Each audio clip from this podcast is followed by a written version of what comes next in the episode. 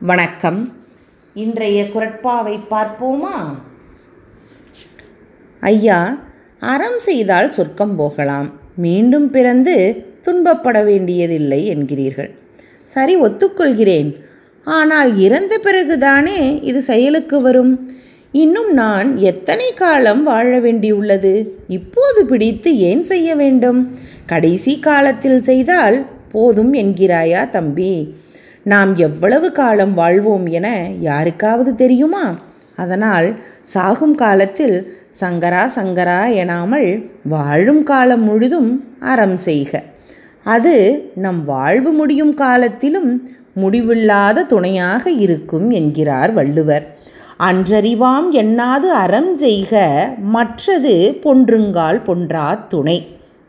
அன்றறிவாம் எண்ணாது அறம் செய்க மற்றது பொன்றுங்கால் பொன்றா துணை. நன்றி.